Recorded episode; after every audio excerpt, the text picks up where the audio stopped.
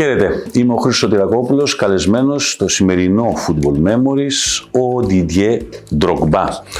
Μια πολύ σπουδαία φυσιογνωμία, ένας παίκτης που το δικό του πέναλτι το 2012 στην Allianz Arena του Μονάχου έδωσε στην Chelsea αυτό που κυνηγούσε χρόνια, τον τίτλο του κυπέλου Ευρώπης Παλτριών Ομάδων ή Champions League. Ένας παίκτης που γεννημένος το 1978 άργησε να πάρει μπροστά ως επαγγελματίας. Στα 20 του χρόνια, το 1998, υπέγραψε επαγγελματικό συμβόλαιο στη Λεμάν, μετά πήγε στην Γκίνγκαμ, αλλά απογειώθηκε με τη φανέλα της Μαρσέη στη μία χρονιά που έμεινε εκεί το 2003-2004,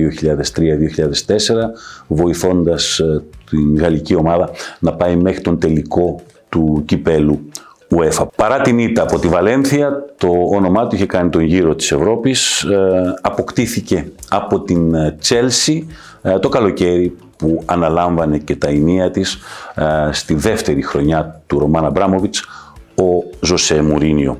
Στα χέρια του Πορτογάλου θα απογειωθεί, θα γίνει πραγματικά ένας φόρ, ε, όπως τον ονειρευόταν ε, ο Μουρίνιο από την πρώτη στιγμή που τον είχε δει να παίζει και τον ήθελε στην ομάδα του και όπως ήθελαν οι οπαδοί της Τσέλσι να βλέπουν τον επιθετικό τους ε, να αγωνίζεται. Στα 8 χρόνια μέχρι το 2012 σε 226 παιχνίδια θα πετύχει 100 τέρματα με την φανέλα της Chelsea.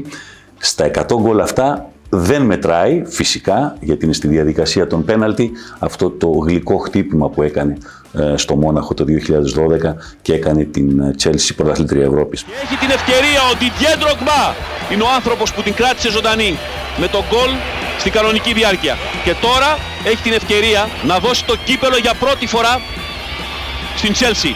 Ντρογμπά γκολ, η Chelsea είναι η πρωταθλήτρια Ευρώπης μέσα στο Allianz Arena.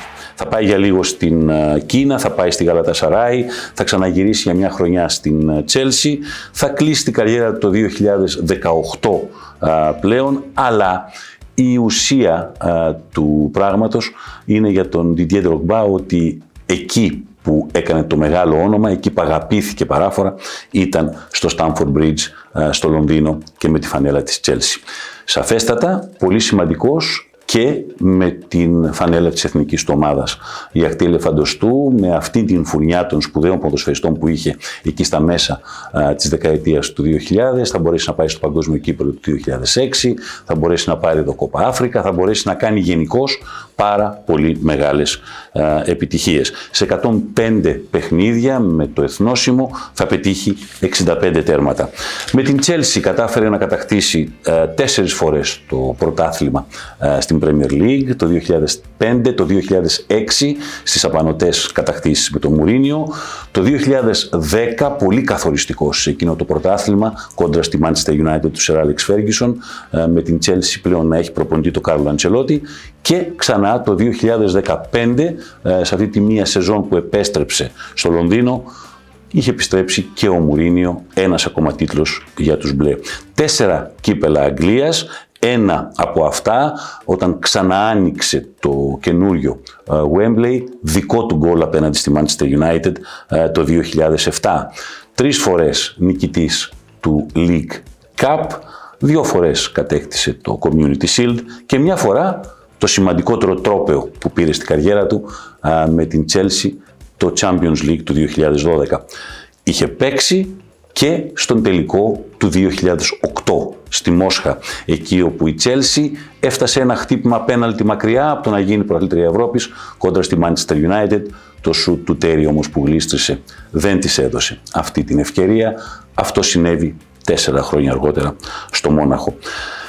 Έχει πετύχει τα περισσότερα γκολ με την Τσέλσι που έχει πετύχει μία Άγγλος παίχτης, 164 σκόραρε συνήθως σε μεγάλα παιχνίδια και σε τελικούς. 9 γκολ ήταν σε παιχνίδια τελικών.